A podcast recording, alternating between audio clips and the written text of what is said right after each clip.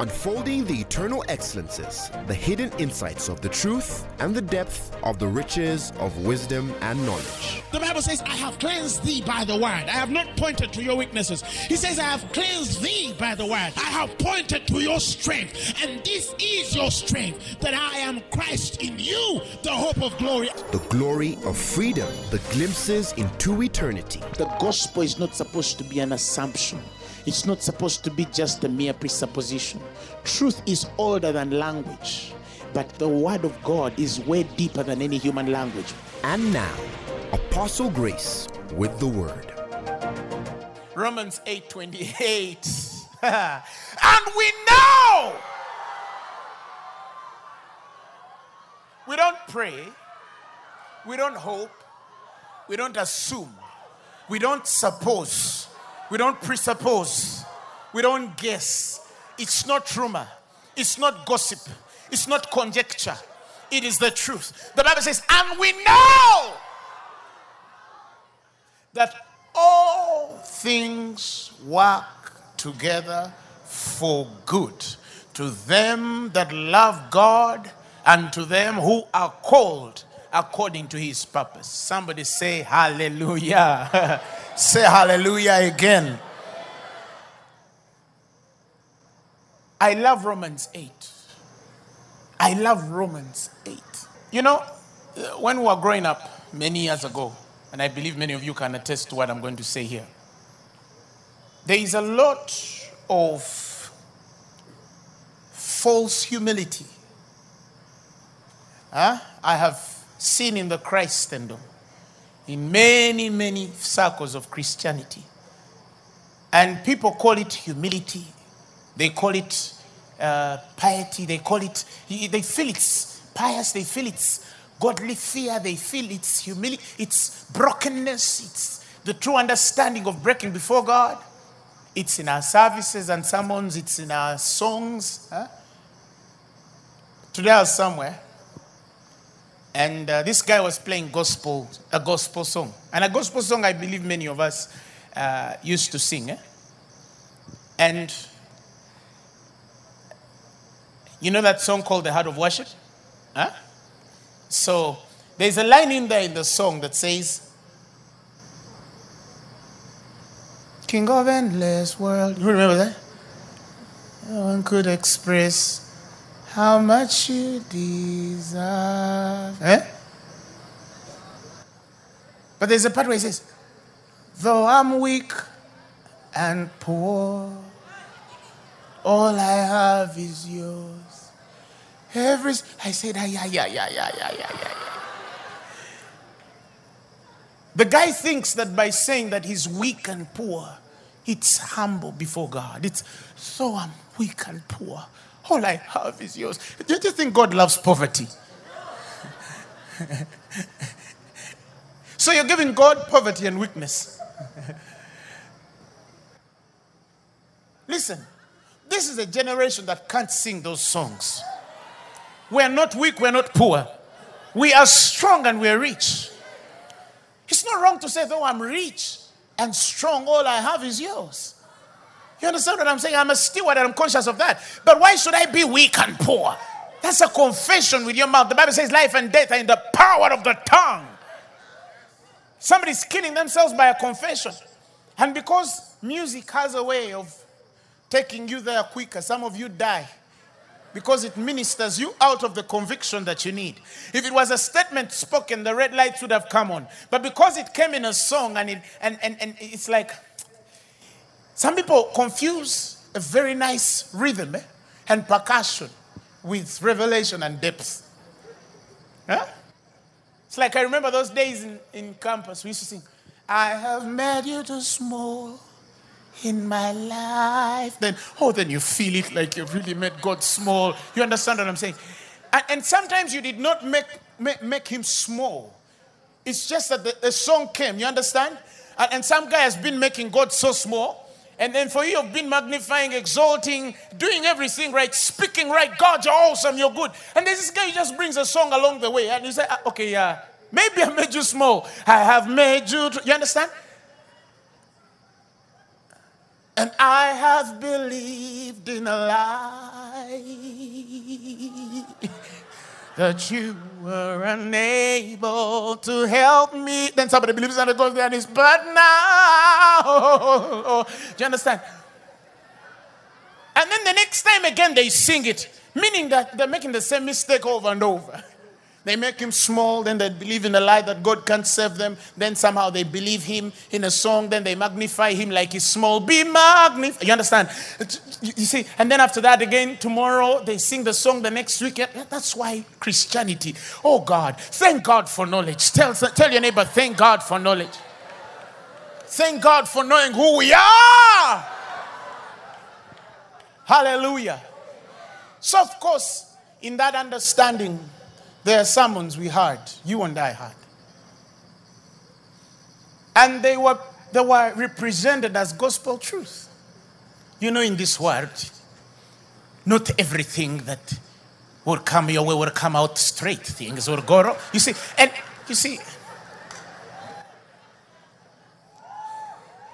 I don't know whether some of you understand what I'm saying. There is a way I switch off when I start to hear people. Does that mean we've not gone through stuff? Brother, we have gone through stuff. But none of those things can be compared to the overwhelming joy unspeakable, full of glory, peace that passes all understanding, that revelation and love. He has been so good. Somebody say amen. Tell your neighbor, God has been so good. And I don't need to feel it. I don't need to feel it. Some people move by what they feel. Because they feel it's not working, therefore it's not working. Because they feel things are not happening, therefore they think it's not happening. One time somebody came and said, Apostle, I have prayed for so many years about this, and this issue has failed to go. And I asked her, who told you it has failed? No, every evidence around it proves that it is not working. And I ask her, okay, which evidence are we talking about here? Are we talking about the substance of things hoped for, the evidence of things not seen? Or we're talking about physical evidence? And I say, I'm talking about physical. And there are things I'm seeing and everything is just going haywire. I tell them, look, you're observing lying vanities. You are observing lying vanities. And the Bible says they that observe lying vanities, they forsake their own source of mercy and loving kindness. God wants to love you, but you're observing lying vanities. God wants to pour his love on you. He wants to fill you. He wants to anoint. He wants to. I won't take it. Sometimes I look for okay. He wants to rikoboziba kando stele baye.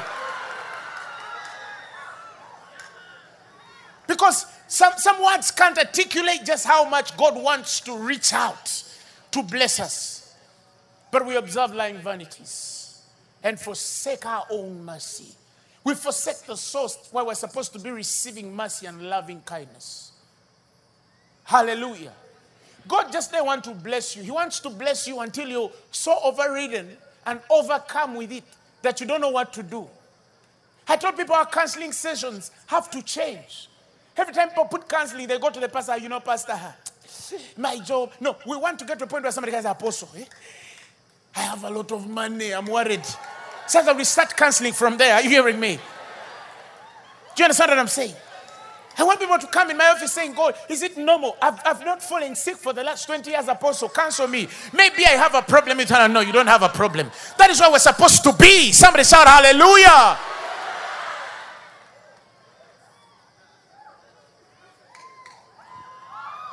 Even what you're going through right now, it's working for your good. Because you love him and you're called according to his purpose. Somebody shout hallelujah. The Bible says, for all things are for your sakes. Do you know what it means? Do you know what it means? For the Bible says that all things are for your sake. He says, for all things are for your sake, that the abundant grace might through the thanksgiving of many redound to the glory of God. Give me the amplified of that. He says, for all things, amplified, all these things are taking place. Wow! For your sake. So that what? More curses, more generational curses, more poverty, more sickness, more turmoil, more distress, more disease. No. He says so that more grace, divine favor and spiritual blessing extends to more and more people and multiplies through the many, the more thanksgiving may increase and redound to the glory of God. Why is it that everything working for your sake extends and multiplies glory to more people? Because God is saying you're in the center of things and something must work out for good. I wish you got that. I just wish you got that.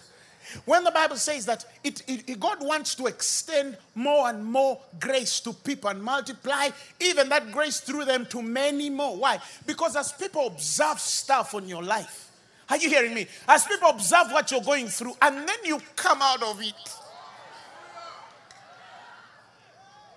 It's enough for somebody to say that that man's God is alive. That woman's God is alive. That brother's God is alive. And every other way, are you hearing me? He says, thanks be to God who always causes us to triumph. Always. Even the next challenge, you've beaten it already. Why? Because there's a present continuous experience of always causes us to triumph. The Bible says, and make it manifest the savor of his knowledge by us in every place. God wants to put you up on a pedestal like a trophy. Are you hearing me? You see, God loves boasting over your success. He loves. You remember the time he was with Satan? Told him, have you considered Apostle Grace? You understand? Have you? Okay, you can put your name. It's optional. He says, have you considered my servant Job? Have you considered? He's deep, he's wise, he's anointed. You see, God just loves to boast over you. The Bible says he boasts over us with singing, isn't it? God sometimes sings over you. He says, oh, my wonderful apostle, my apostle. He boasts over you with singing. He sings over you. Are you hearing me? Do you know what it means for him to compose a song about your success?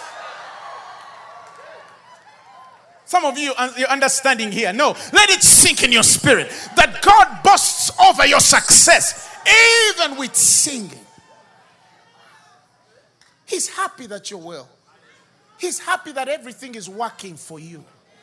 He knows that certain things are not already working as they ought to. But that didn't shake heaven. It didn't make him lose peace and appetite. Because we know your end. We know your end. We know your end.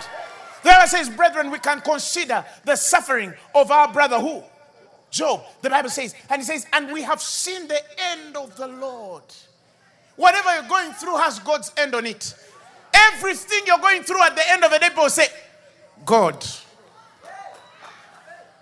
They don't need to explain. No. He says, behold, we count them happy which endure. For ye have heard of the patience of Job. And have seen the end of Job. He says, I've seen the end of the Lord. That the Lord is very pitiful and tender of mercy. Whatever you're going through, your end, people will say, God. Choose to believe this. Tell your neighbor, just choose to believe it. You don't need an explanation. Choose to believe that your end is of the Lord. I don't know what you've gone through. I don't know what has refused. I don't know how far you've tried it and it failed. Choose to believe that your end is of the Lord and it is good. Somebody shout hallelujah. That is why when you understand these things, you don't lose sleep over what's not working. Because that's unbelief. That's unbelief. That short circuits the power of God to operate on your life. You frustrate the source with which you receive loving kindness and deliverance.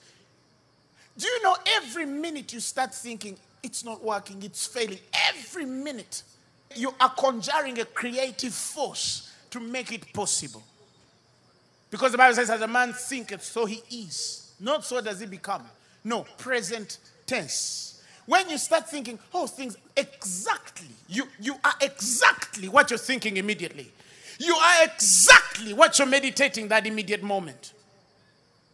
For as he thinketh in his heart, so is he. I wish you understand this. That your thought life is a creative process. It's a creative process. Every time you silent and smirk and then get so sad about things that are not working, you are it. When you think that you're poor, even if you have $1 million on the account, at that particular point you're poor. The spirit world starts contributing to that to make sure that it happens. The unseen world starts to hasten the manifestation of what is in your spirit. So is when a man starts to believe that they are blessed of the Lord, that they are graced of the Lord. You know, it's like I've been dealing with a few preachers who think that everybody who preaches prosperity is indifferent to God's revelation. No, don't be mistaken. We love God probably more than you. Weigh our hearts, you'll know that we love God. But you see, God has not intended that men be poor. He has not intended that men suffer. Do you understand what I'm saying? Somebody, oh, bro, there's a prosperity preachers. There's a prosperity preachers. There's a prosperity preachers. A prosperity preachers. And you're like, what do you mean by prosperity preachers? He says that my word shall not go back void. The Bible says when I send it, he says it shall accomplish that which I send it to do. And it shall prosper in the thing that I send it. What are you meaning? Prosperity is a result of a man who received the word of God in his heart. That's what the Bible says. He said it shall prosper in the thing whereunto I sent it. When the word comes in your spirit, you must be prosperous. Come on, somebody. We were not called to be poor. We were not called to be beggarly. We were not called to be survivors. We are super Zionistic first world citizens living in Uganda. We're not citizens of that world country. We are first-class, super-Zionistic citizens of heaven living this part of the world. It's just as simple. You find a Christian with a silly, silly means unserious conversation, saying, you know we are in the third world. We are, you and who? You say for yourself. I ain't in the third world, hallelujah. I'm just here to help this third world country get somewhere. But I'm not third world. Tell your neighbor, I'm not third world. I'm not even first world. I'm super Zionistic. Hallelujah. He says, you are come unto Zion, the city of God, to the company of innumerable angels, to the spirits of just men made perfect, to Jesus, the mediator of the new covenant, whose blood speaketh better things than the blood of Cain and Abel. We are bigger, way bigger than anything in this world. Somebody shout hallelujah. As you continue listening to these things, something is happening in your life. That's the beauty with the word. He says it does not return to me void. It shall accomplish. It must prosper in the thing I send it. Now you're in trouble. The fact that you've heard me speaking these words, it shall prosper because he has sent it in you. Tell somebody I'm a success. And I am not sorry. The more you hear these things, the more they start manifesting in your life, the more you hear them in your spirit, the more you speak them every day, the more you confess them, the way you meditate on them. This book of the Lord shall not depart from your mouth. He says you shall meditate therein day and night, that thou mayst observe to do. Somebody say amen. He says then shall you have what? Suffering and turmoil. No. He says then shall you have good success, and you shall make thy way prosperous. Prosperity is for you. You'll make your way prosperous. Think it, speak it. Think it, speak it. Think it, speak it. Think it, speak it. Think it, speak it. Get bored with even speaking it, and the more bored you get speaking it, you speak it the more. Hallelujah. That's called spiritual warfare. Can you imagine for a second? He says, it shall not depart from your mouth. That's an instruction, command, right? Meditate, that's a command. That thou mayst observe to do, that's not a command, that's a result. That means the more you speak and meditate, you do. Oh, you didn't get it. How do I make the lame man walk? Start speaking and meditating it. Do you know what I do every time I'm going for crusades? Oh, thank you, God. Because the lame are walking, the blind are seeing. Then I start playing movies of crippled legs getting in order. I start playing movies of blind eyes seeing. I start playing movies of the deaf hearing. I start playing movies of dead men raising. I start playing movies of cancerous tumors leaving. And before you know that, on crusade, people come. Oh, this one was this. The Lord healed her. Oh, this one was that. The Lord healed her. Why? Because why? You go in your spirit. You go in the physical. Somebody shout hallelujah. You don't stop speaking. You don't stop meditating. And amazingly, according to the order of the Spirit, men don't speak to meditate. No, men meditate to speak. That is why the secondary definition of meditation also borrows the word to matter.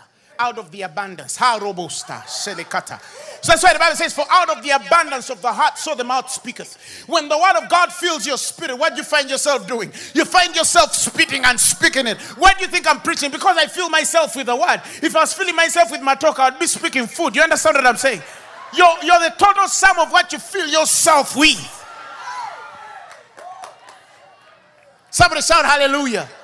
You eat the word, you feel it, you understand it, you read it. Man, me, I have Bibles almost everywhere in my house. No, it's not. Even if you check my car right now, I have two of them. You might think, but what? No, because I want to check this one. I also want to check the other one. I want to check the electronic one and then compare with this one. Are you hearing me? Everywhere I'm at, I want to be with the word. You understand? I don't know how to move without the word. I don't know how. Because it says these words are life to them that find them, and medicine to their bones. You can't fall sick when you're reading the Bible a certain way. Oh, but my uncle used to read the Bible, and then they fell sick. They read it the wrong way. They read it the wrong way. If you read the word of God, it will make you what it says. It shall prosper in you. Somebody say amen. Now, I have settled it in my heart. It's a very settled conviction, unwavering, infallible, that I don't take time to worry about anything that is not working. Do you understand what I'm saying? Because I've set my life on the faith that all things work together for good. Because I love the Lord and I'm called according to his purpose. And I know it that I'm in the perfect will of God. I know it. Now, this is a common scripture, but it's going to become beautiful in a second. Now, in the next verse, God explains why. Why all things must work. He says, you see, the reason why everything must work for you, it is not what I'm going to do tomorrow. It's the foreknowledge I had about you and predestinated you. I fashioned and configured you. Give me the amplified of that. He says, for those whom he foreknew, of whom he was aware and loved. You whom he was aware of and loved. He's explaining why everything must work together for good. He says, he foreknew you. He knew you before you entered this world. He knew you before you started that job. He knew you before you entered that marriage. He knew you before you produced that mad child. He knew you before Reconda Costa. He knew you before you even drove that car. Oh, he knew you. He foreknew you beforehand and he loved you. The Bible says, he also destined from the beginning. He fashioned and configured you from the beginning for success. When God was making you, he made you for success. When God was making you, he made you for increase. He made you for multiplication. He made you for profit. He made you for wisdom. He made you for revelation. He made you for sanctification. He made you for holiness. He made you for purity. He made you. That means at the beginning of designing you, I believe God sounded like this in heaven. Of course, Moses says, let us make man in our own image and likeness. And he made he male and female, made he them. But this is how I think God spoke. He says, let us make men in our own image and likeness. And because we can't fail, they won't fail. Because we can't fall sick, they won't fall sick. That's a bit of an exaggerated apostle. We die. You know, it depends on how you choose to die. You see, The Bible says, I give you life and death. Choose. Look at all our fathers of the faith. It's enough. Your servant can't go. No, you have to make a choice when you're going to die. It has to be a choice. You have to say, you know what, you guys, I'm done. Going to heaven should be a choice. It must be a choice. It shouldn't be, you know, you can be there and then God, no. Of course, there are people who God takes that way, but not me. I refuse that. In the mighty name of Jesus. God should not shock you in sleep. No. No. Joseph gave up his ghost. Jacob gave up his ghost. Jesus gave up his ghost. You understand? No. Even at the cross, he knew that it was coming. It wasn't a shock to him. This shouldn't be untimely. No. It has to be purposed. You must have finished. Somebody said, that's my portion. I'm planning to live so long in the mighty name of Jesus. I refuse to die early. I refuse to die untimely deaths. I refuse to die unplanned deaths. That's not my portion. It will never be in the mighty name of Jesus. Say amen. Amen. And I don't care what the doctor says. I don't care what the doctor says. I don't care what is in your body. I don't care what's in your blood. No, he's the God of all flesh. The Bible says he's the God of all flesh. There's nothing so hard for him. He can fix your body. But you see, you must choose to live. The devil sends a little pain, then you feel it. Oh my God, I think I'm going to die. You understand? Some people already conclude, I think. So as a man thinketh, so he is. That means that you've activated the spirit of death on you. It's only a matter of time. It's going to manifest. Some people are already dead. They are walking Kampala Road, but they are dead. Grace is just delaying them. Choose to be full of life. Choose to live. He says, for I shall live and not die, to proclaim the goodness of the Lord in the land of the living. He says, the man made a decision. He says, I shall live and not die. That means God knew that this man can make choice. He says, let's make man in our own image. To be a success, to be wisdom, to be glory, to be everything. Let us fashion man. So, your success story is not what you're doing. It's not your works. It has nothing to do with what you've done and what you're going to do tomorrow. It has everything to do with the DNA, your configuration, your original setting. You understand what I'm saying? You can't set a clock to move clockwise, right? And then you start telling, stop moving clockwise. Stop. It will just continue like that way. Because that's how it was set to be. Are you hearing me? Stop moving forward. That's why, you see, that's why when you understand that principle, you can't worry about the devil. How can you worry about the devil? Let him send everything he wants to. Let him bring it on like he wants. Let him send witchcraft. Let them send sorcery on you. The clock is moving where it was. Are you hearing me? They are attacking you. You understand what I'm saying? They're speaking evil about you. They're saying you're not going to be a success. Are you hearing me? So you're just going ahead. They're saying, no, you are this, you're wicked, and you're just continuing. Are you hearing me? That's not about now that one we give him next year. Are you hearing me? The clock continues and goes beyond next year, and then they still.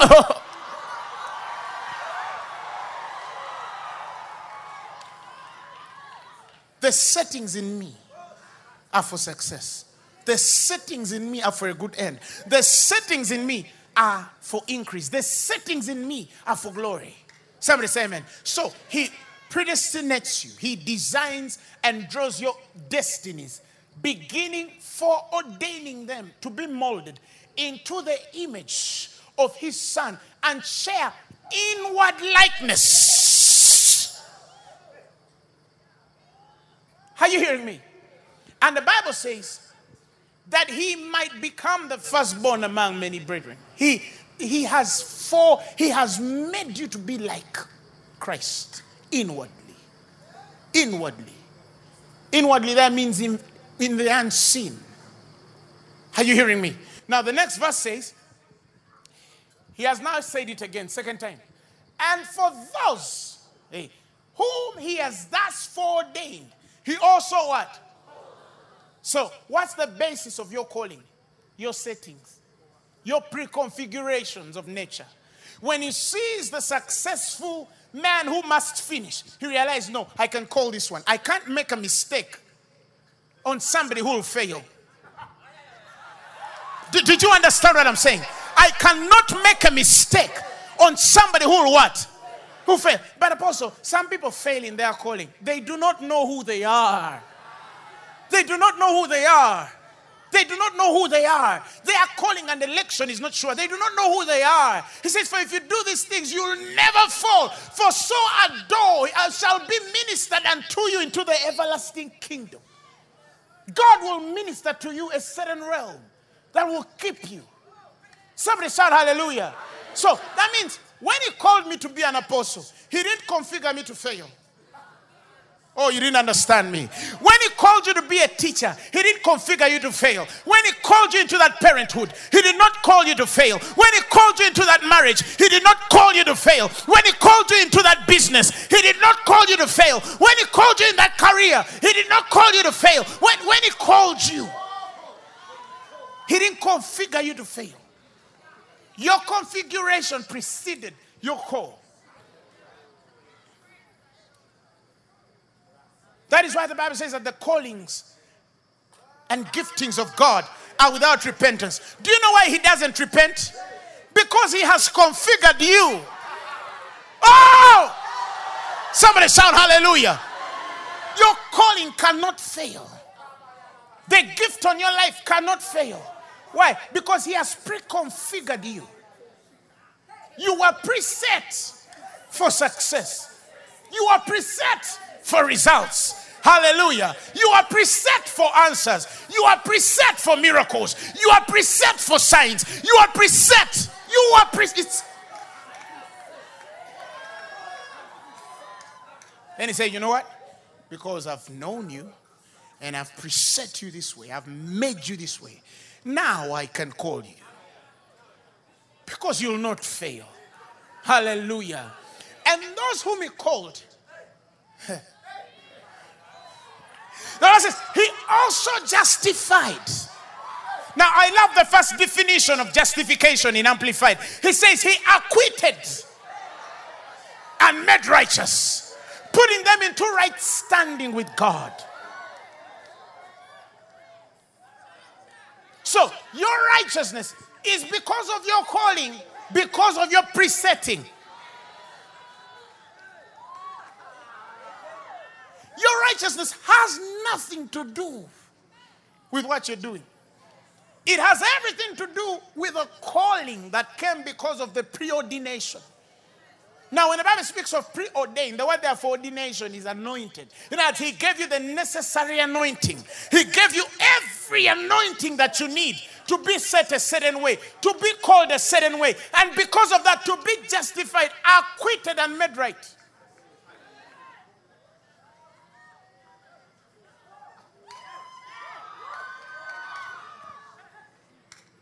I don't have regrets. Because I don't remember any.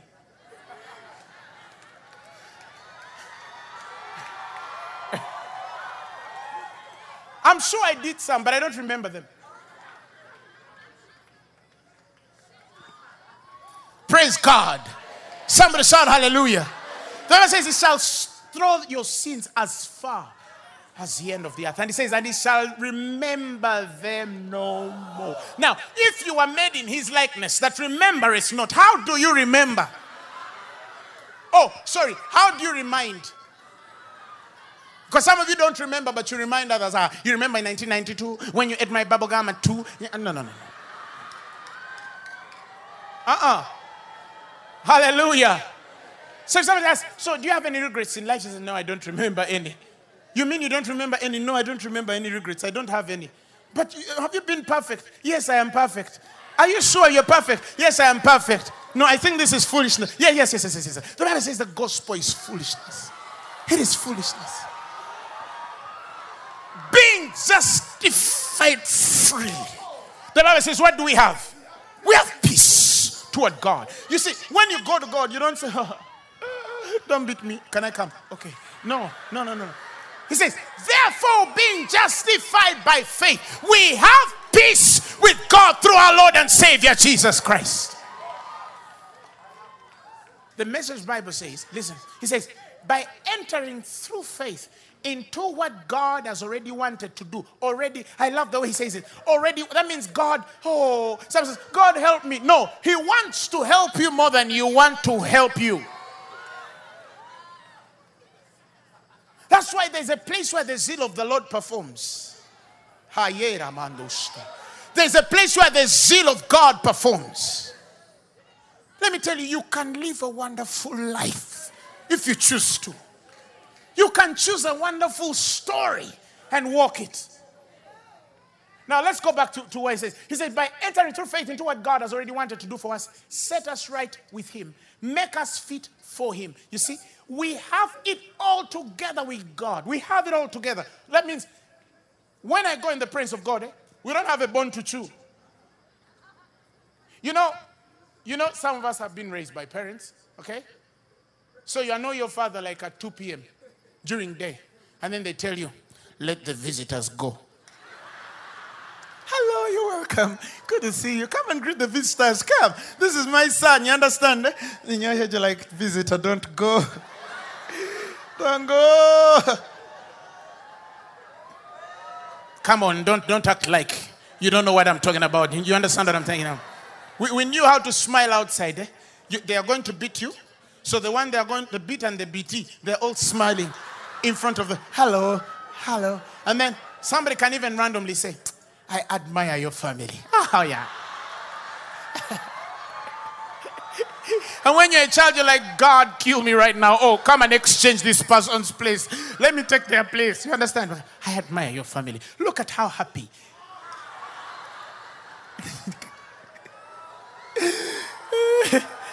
Don't go. You know that place where you pray for the visitor to stay, but you don't know whether they're going to stay or go. And then they stay. And then you're like, my Redeemer liveth. Because you know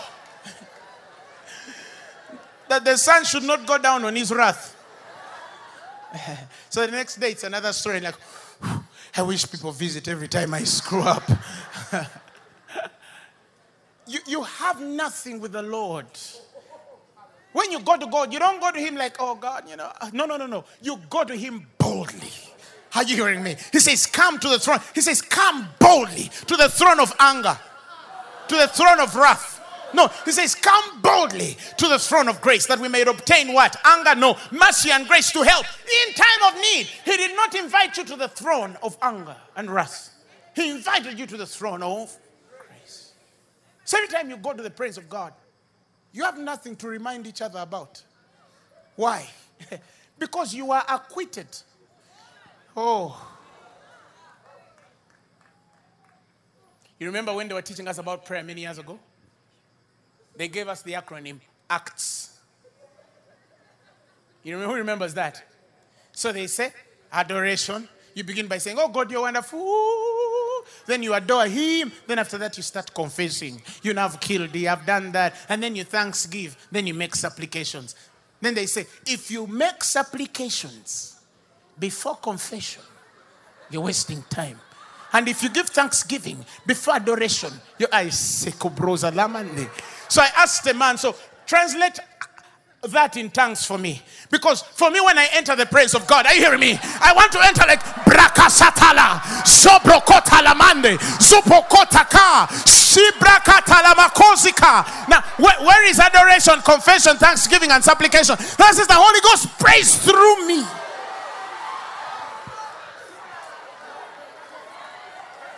Somebody shout hallelujah. No. Go to God bold. Then somebody has a demon on them. And they're like, oh my God, I can't rebuke a demon before confessing my fault. Wait a minute. Then the demon starts strangling the person and says, Father, first forgive me. Oh, now I feel holy. Now you demon in the name. No. No. No, no. Demons don't leave. Oh. Because you confessed. No. Demons leave because of who you are. Your precept. Can I prove it? Galatians 3. He says, how does he give you the Holy Spirit?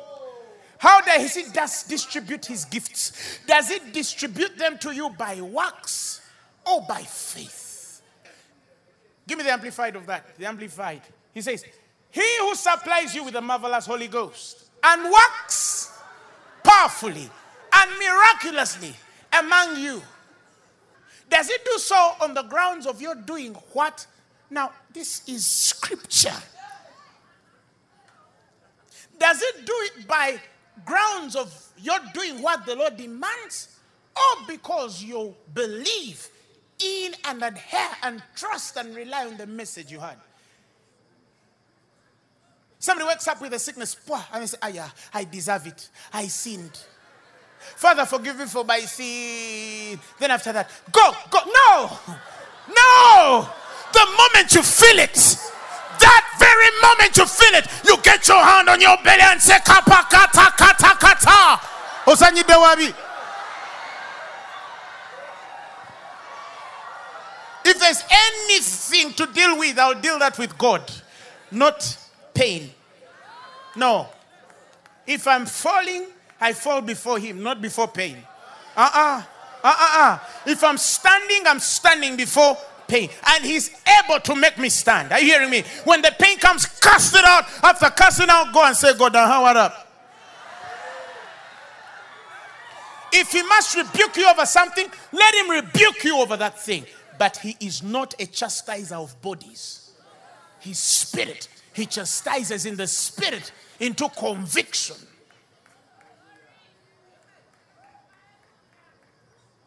Do you understand what I'm saying?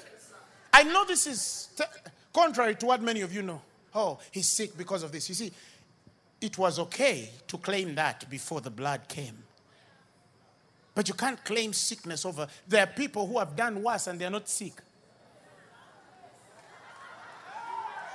Come on, somebody. There are people who have done way worse and they're not sick. Babies die every day without anything. They are born with incurable diseases and they are buried every day. What have they done?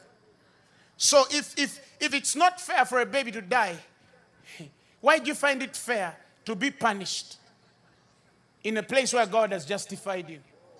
Hello? It's not fair for a baby to die, and I know that. Sin brought death, and we understand that. But we have been translated, the Bible says, from death into life. We have been translated from death. He has delivered you from the power of darkness. And to the, but even from death unto life. Now, you cannot claim the life of men who walk in death. No. Whether you have issues, God will deal with those issues in you. But you don't need to lose a tooth for God to get that stuff out of you. No, you don't need to. You don't need to.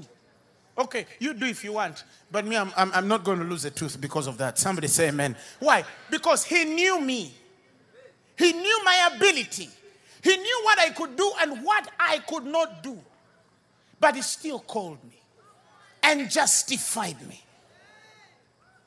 Why me?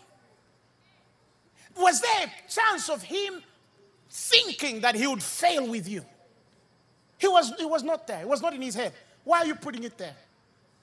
Doctrines of men, even as the doctrine of Christ. Traditions of men. Doctrines of devils. Representing themselves even as the doctrine of Christ. Somebody say, I'm justified.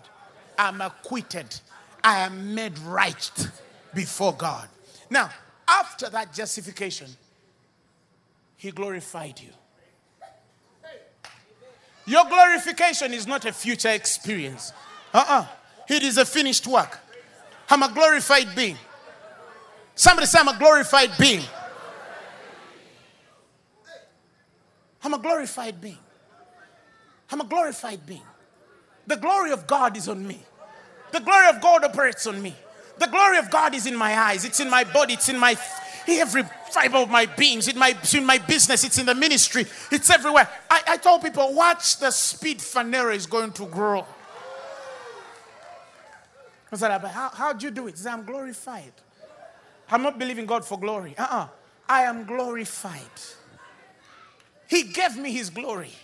in John 17. He says, my glory have I given. My glory have I given. He says, my glory have I given. My glory I have given to them. My glory.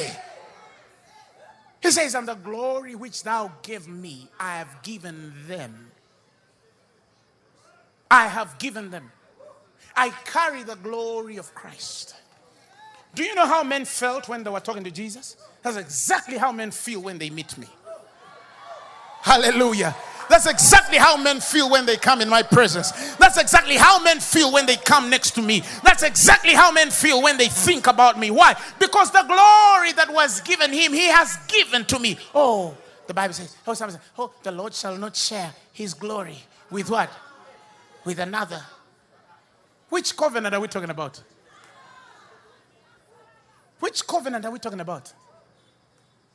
And if you read that scripture in context, you realize he was talking to men, mortal men. He wasn't talking about regenerated spirits. He wasn't talking about new creation. No. He was talking about mortal men, carnal, fleshly. God didn't share his glory with carnal men because he knows their carnality will destroy. Are you hearing me? But not with you and I. You are justified. You are preordained and you are glorified. The glory on the Christ is the same glory on you. Imagine when you're stretching forth your hand to heal the sick. Glory. When you stretch forth your hands, oh, macabro silemando jibakatalabaye costa. So I say, oh, I can imagine the glory around the Christ. I can imagine how much glory is around the Son of God. And I understand why they imagine it. Because it's beautiful to imagine it. But God wants you to go beyond imagining it. To be a possessor. To be a partaker of that nature. Hallelujah. Where the glory of God. You see, one time recently, somebody came in my office. And they had come for counseling. And they couldn't talk.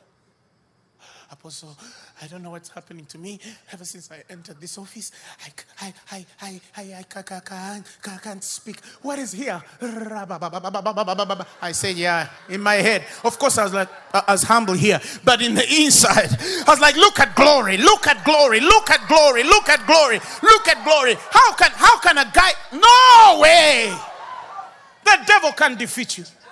No. What is upon you should be enough. I said, what is upon you should be enough to withstand any attack on your life. Somebody shout hallelujah. Hallelujah. Shout hallelujah. Hallelujah.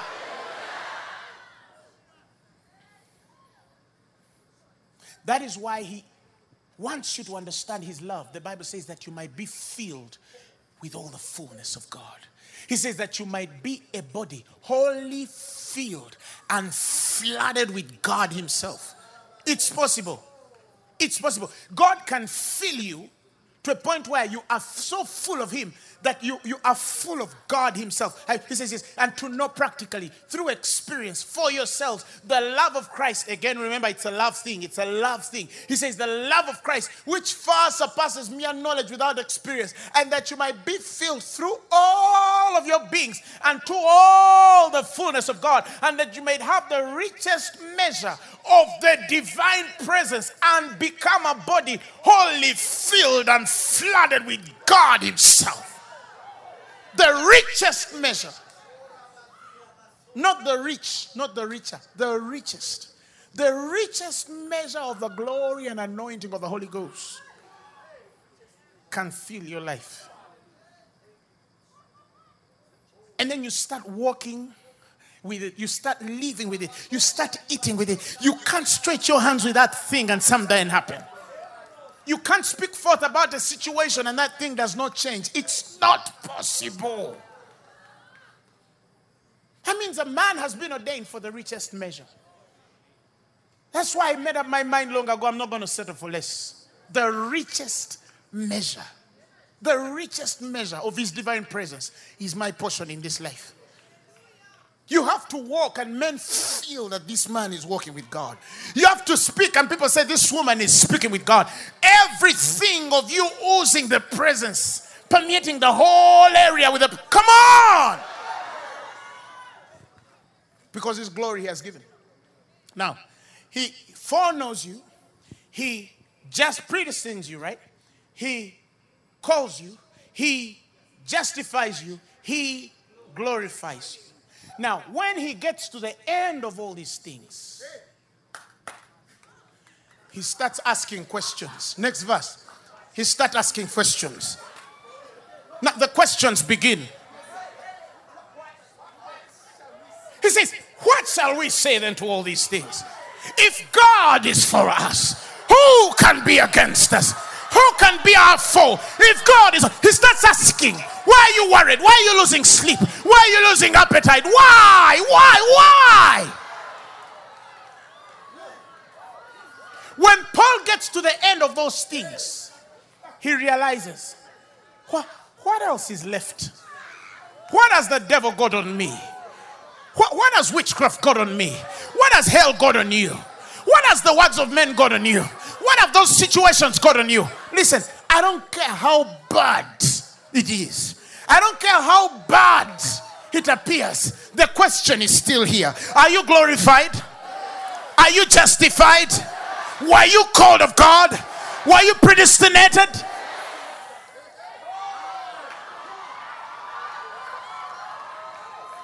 He still asks, if God is on our side, who? This is Paul literally looking. He's not just asking, but he's looking, asking. Who? He's trying to find who can stand in the way of Phaneroo, who can make me fail, who can kill you, who can stand in the way of your next contract, who can stand in your ministry, who can fail you. He didn't see any. Because God is on your side. Somebody say, God is on my side. The questions continue.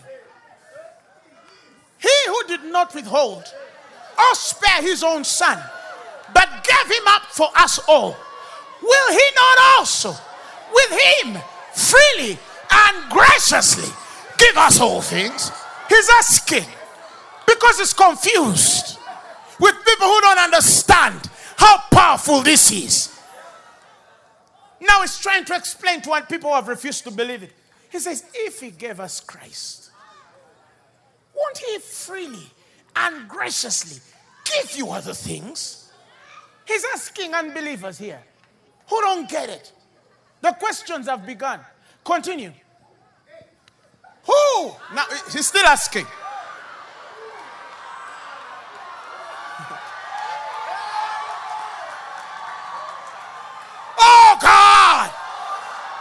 He's still asking, who shall bring any charge against you? When it is God who justifies, that is who puts us in right relationship to Himself. Who shall come forward and accuse or impeach those whom God has chosen? Will God who acquitted us? He's still asking. Because He doesn't get it. Who will impeach you? Who will take you from your ministry? Is it God who justified you? And if it is not God who takes you out, again, He's on your side. So who can still be against you?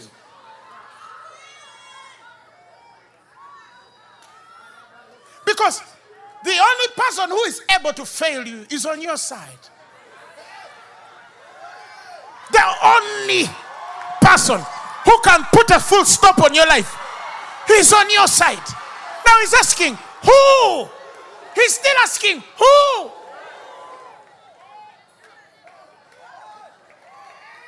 Next verse. Who? Is He that condemns us? Will Christ Jesus, who died, or rather who was raised from the dead, who is at the right hand of God, actually pleading and interceding for us? Who?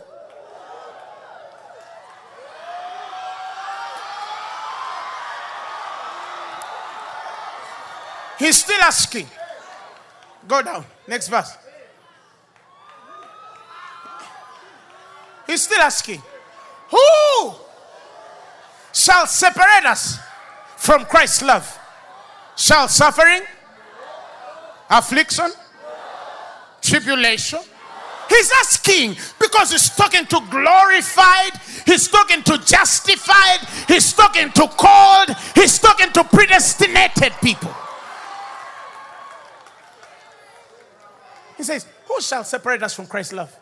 Affliction, sufferings, tribulation, calamity, distress, persecution, hunger, destitution, peril, sword, Uganda. Who? Next verse. He says, it is written that for your sake we are put to death all day, and we are regarded as counted as sheep that are for slaughter. That means there are men even God has put online for you to be a success, for you to be happy. Next verse. Yet amidst all these things,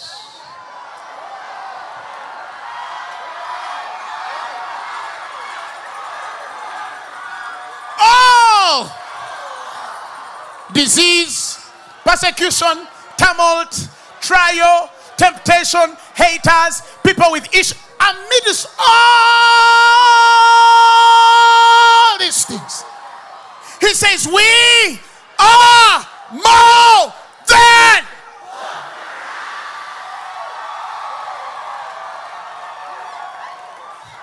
That means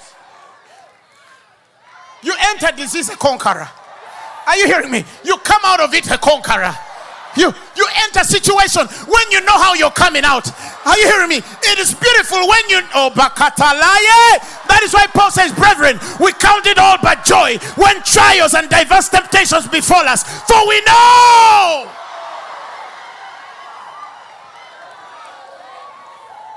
I'm not entering it to die in there. Hallelujah. I'm entering it and I'm gonna come out.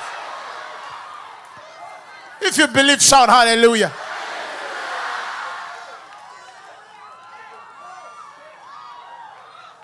You're not in that situation to stay there. I swear you'll come out.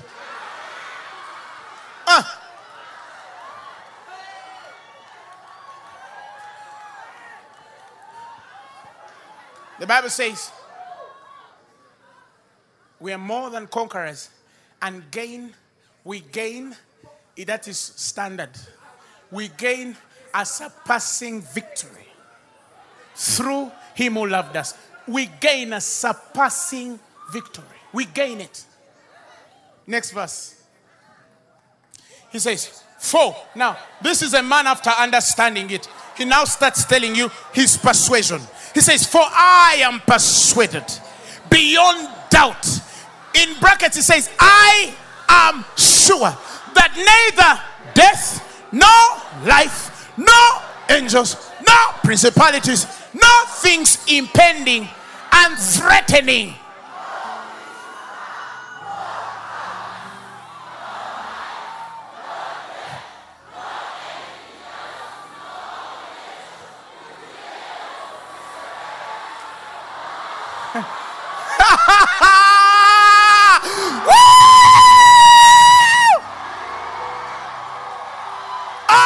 Persuaded and sure. He says, brethren, I am persuaded beyond doubt. I am sure. He says that neither death nor life, not even an angel, no principality, no things impending and threatening. There are things that are threatening. Oh, we shall do this to you. You will see. You see.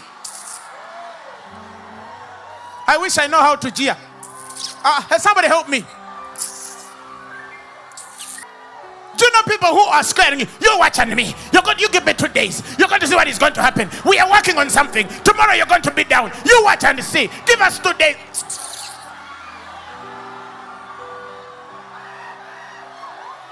Speak all you want. I will wake up in the morning. I'll be healthy. I'll be normal. I'll be wise. I'll be powerful. Way higher than where you left me. Why? Because greater is he which is in me than he that is in the world. And he has persuaded me of my victory. You speak all you want. Let them speak all they want.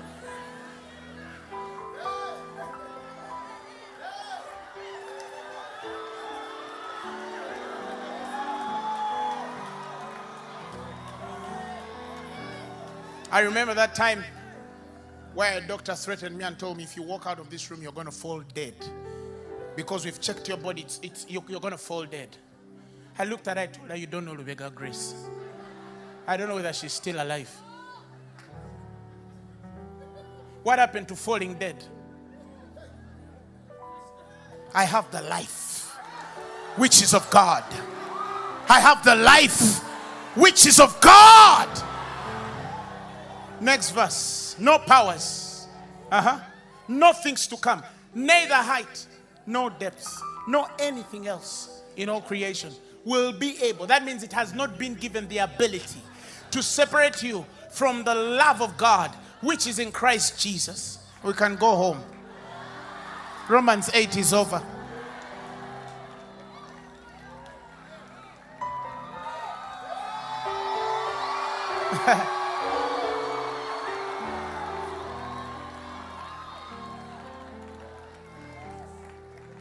He says, nay, in all these things. He says, Don't be deceived by what I'm going through. Don't be deceived by what you see on my body. Don't be, let not my looks confuse you. Don't be deceived by my bank account or the car I'm driving. Or even perhaps maybe the shoe I'm wearing. In all, he says, nay, in all these things. In all. That's why the man had the ability to say, nothing I'm going through shakes the testimony in my spirit. Brethren, we shall make it. We have made it. Saints, you will finish well. This situation you're in, it too shall pass. Your husband will come back home. Your child will be restored. Your ministry will be rebuilt. Your life will find course. Something will come through for you. A deal will open for you. Your helpers will come on their way. Strangers shall come to serve you. Gentiles shall come to your light. Kings shall come to your rising.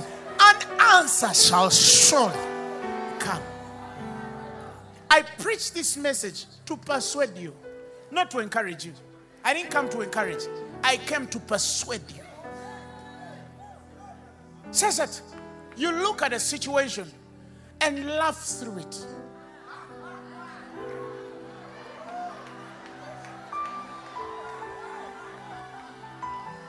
Are you hearing me? You look at what men are saying and the circumstances that are surrounding your life, and you are confident. Let me tell you, sleep well, have peace. The balm of Gilead is soothing your spirit and holding you all the way to the end. Things are going to work. Things will work out. They will work out. It will happen the way you want it. He says your expectation shall not be cut short. He says, I know the plans I have for you. Plans to make you prosper, not to harm you. Plans to give you a future and hope. That expected end. Yes, I know. It looks like it has delayed. But it's only by me that I can restore the years that are eaten by caterpillars, cankerworms, and eater. I can do it for you. I can bring all of those years you lost, put them ahead of you, and still make it better. Tell somebody the worst has already happened.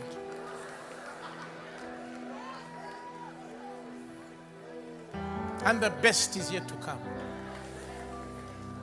Tell somebody the worst in my life has already happened, and the best is yet to come. If you believe it, I want you to raise your hands and speak in tongues for 60 seconds.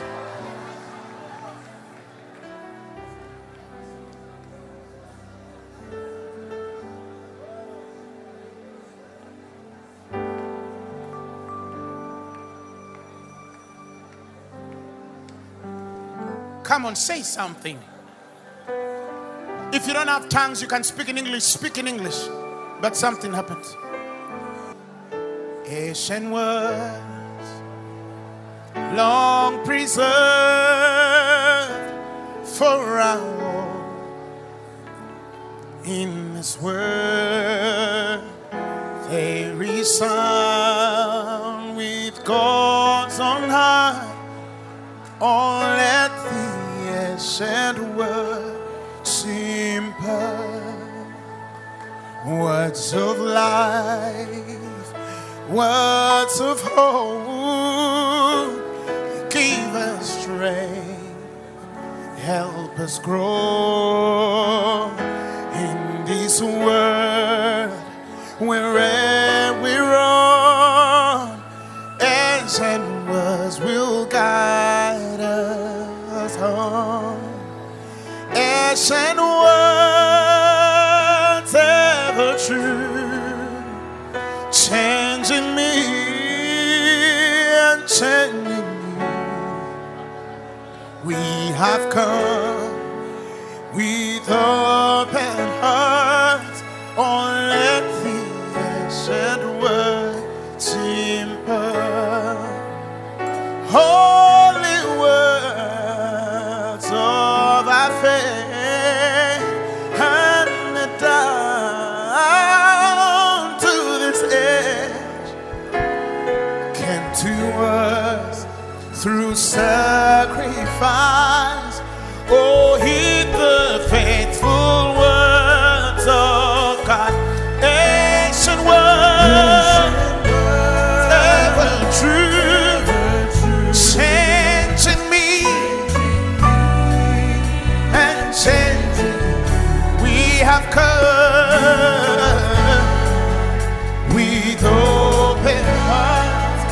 Oh, let the ancient words seem ancient words ever true.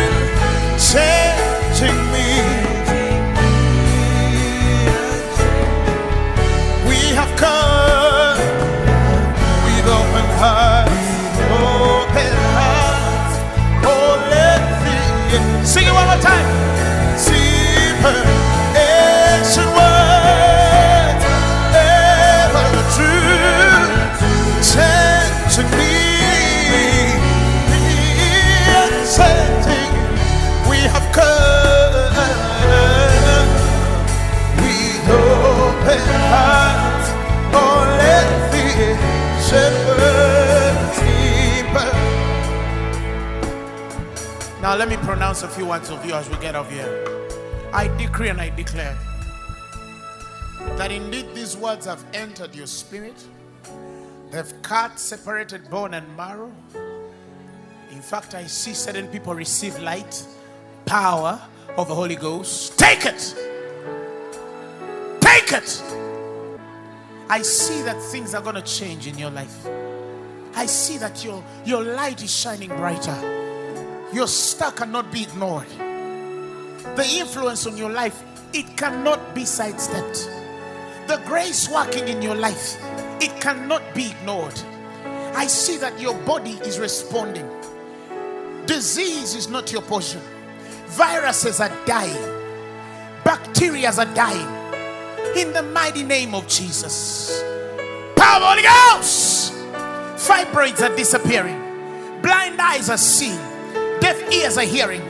HIV is healing in the mighty name of Jesus. Cancer is healing in the mighty name of Jesus. Relationships are restored. Marriages are getting restored. Businesses are getting restored in the mighty name of Jesus. Ministries are being restored. There's somebody here. You had given up on God because of how far you had gone. You had given up on God because of how far you have messed up. I have good news for you. You were still foreordained. You were still called. You were still justified. And you are still glorified. God's mind over your life has not changed. He uses the things that are foolish to shame the wise. Some people here are entering a grace that people need to see to believe. I don't have the words for it, but I have the anointing for it. Come on, receive it wherever you are.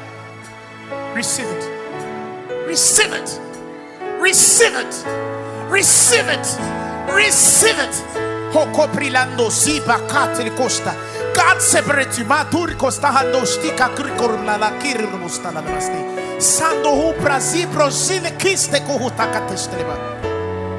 Eye has not seen, ear has not heard, has not entered the hearts of man, and it is yours. I want you to give the Lord a mighty hand of praise like you believe it. Come on, clap your hands to Jesus.